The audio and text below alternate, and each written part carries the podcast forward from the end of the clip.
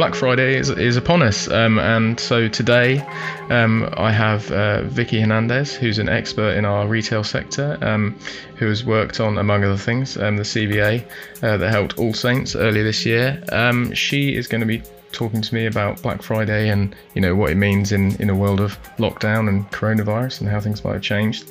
Um, I guess to start with, Vicky, how, how how do you think, or how are shops making things work, even though they're not able to open at the moment?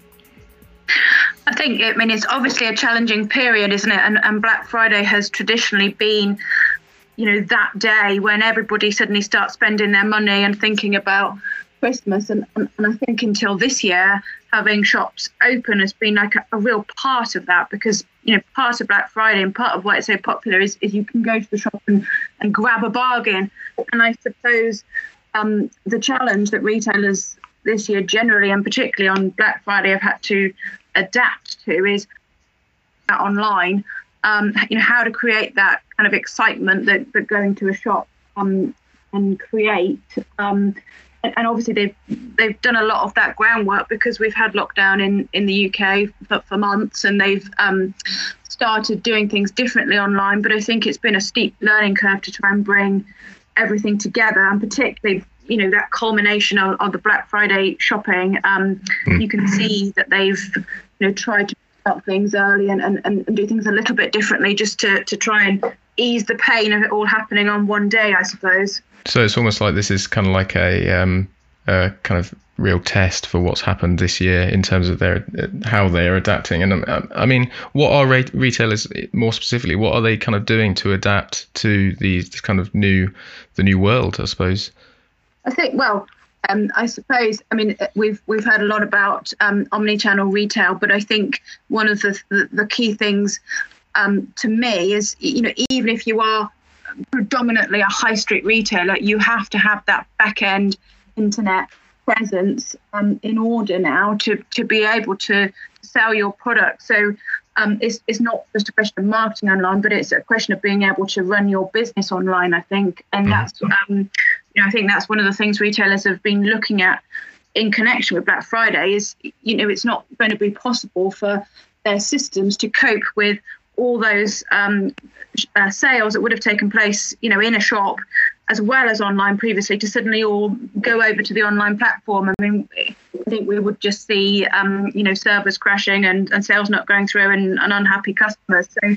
Yeah, so uh, yeah, I think I think one example of that more recently is, I guess, um, with the, the PlayStation 5, I think it was last week, launched. And I know a number of websites had issues with people, you know, kind of trying to find a ways around the way their website worked to try and pick things up before sales started going live. And then certain websites had to email their customers. And actually, those people that had done that had their orders cancelled. And obviously, there's a lot of people kind of very upset about that kind of thing. Is, is that a real challenge for retailers to try and try and mitigate those kind of problems? Well, I think that is a risk, isn't it? And I suppose the you know the PlayStation example is is, is a great one because it it's um, sort of preempted what could happen if everything went badly wrong on Black Friday. Mm. Um, you know, and if retailers, you know, that stress test, I suppose, if, if they haven't got in place processes on their online platforms that you know that prevent people putting things in their baskets too too early or um, you know that that that stop um, orders going through when they don't have stock to fulfill it, then um, you know Black Friday could, in theory, be a disaster. Um, I think you know it's clear that retailers have recognised they may not have that capacity up and running. Um, and you, you know, you will have seen already that there's many Black Friday offers out there. So, you know, I suppose retailers are, are taking the sensible approach and elongating the, the Black Friday period to, to almost a fortnight of offers and trying to spread um, spread the load over, over that time period, which I, I, suspect is all they really can do to, to try and cope with, with the potential demand. And how and how I mean we've heard uh, I've heard recently that you know locality has become a bit more important in the retail space. How, how do you think that might change Black Friday with the kind of mix of online and obviously not being able to go into a shop, but is is there going to be um, a real kind of sense of community around more local shops or shops that people can access locally? I don't know whether click and collect might work or, or something like that. We've certainly, you're right. I mean, we've certainly seen this sort of re-emphasis on, on the local high street. So, um, you know, shoppers voting with their feet. And and, and when we did, um, you know, reopen after the first uh, lockdown, you know, there's a surge in people going back to local, to their communities, supporting, uh, you know, maybe independent retailers, for example. Um, and the shopping centres have, have taken longer to to bounce back because I suppose they're partly seen as, as a higher risk destination and, and, and people's attitudes have perhaps changed a bit as well. I mean, I suppose the, there's probably a divide there, isn't there, between you know the big rate retailers who you know have the infrastructure there to do the online trade um, and, and the more re- the more local people who you know actually can't afford necessarily to discount the same levels as, those bigger retailers anyway. Mm. But it'll be interesting to see uh, probably next year and, and beyond. You know what happens with Black Friday because if we do, you know, if we keep this emphasis on local and community, um, you know, maybe Black Friday will become less popular because it's not people are shopping locally, shopping for um, ethical products. Um, you know, there's this kind of real drive, I think, um, amongst consumers to, to try and be more sustainable and find products that support that kind of moral attitude to shopping. Um, yeah. It doesn't necessarily go hand in hand with a kind of Black Friday surge fighting over TVs, does it? Yeah, no, yeah, just kind of online fighting over PlayStation 5s instead. But um, the, uh, uh, I mean, you have kind of a, a deeper understanding of, you know, what retailers' goals are most times. Um, what do you think most retailers would be happy to achieve despite these challenges that they're kind of being faced with on this year's Black Friday? I, I think this Black I think this Black Friday will be different actually than, than previously because I think the the stock that retailers are trying to shift it will probably be different. Um, you know, traditionally we've seen it very much as a lot of technology products, people, you know, trying to or waiting and spending their money on on laptops and TVs and and, and so forth. Um, in the run up Christmas. And, and I suspect, I mean, there's there's obviously been a, a bigger surge in demand for those products whilst people have worked from home and have spent money on their houses and working environments at home.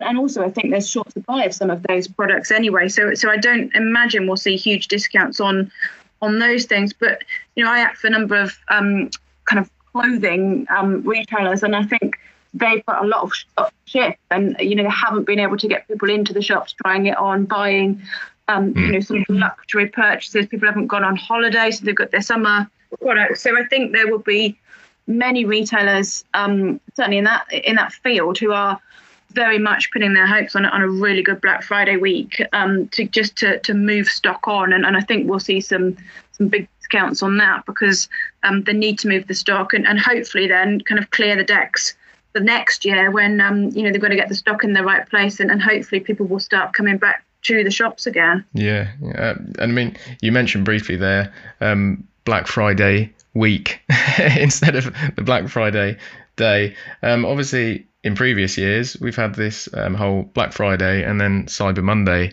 thing. But obviously, with everything kind of having to be online at the moment, do you think this will impact upon Cyber Monday? Are we going to see kind of? I mean, obviously, it, it's it's grown out of just beyond just the day in, in previous years. But do you think we're going to now see something like, you know, like a, a Black Fortnight or, or something like that instead? I'd say absolutely. I mean, almost I think Cyber Monday will become subsumed in you know Black Friday fortnight or Black Friday month almost. Um, mm. it, I mean, it's difficult for retailers, isn't it? Because you know Black Friday is a good focus point, and if and if it becomes too extended, it, it perhaps loses a bit of um, value or emphasis. But I, I, I think you're right. We'll see two two weeks of of offers um, that will help retailers logistically, um, you know, get stock out to customers for a start. Because even if their online platforms are working, they've still got to get um, people in warehouses where you know social distancing measures in place. So it's simply not possible to get um, products out to customers um, in the volume you know required over the course of one or two days. So I think you know that fortnight is is you know absolutely true. It will take that time um, to get products out. People might have to wait a bit longer for their delivery than than they would have done before.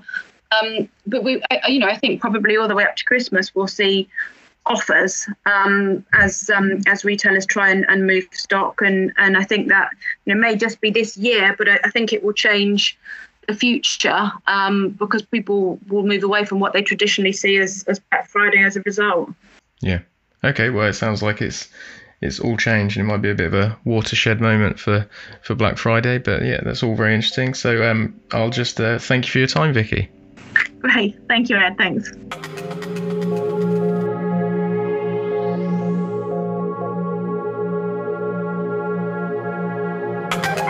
You have been listening to the Ahead of the Curve podcast from Royds Withy King, presented by Steve Wake and Ed Wootton, with music by Sam Page.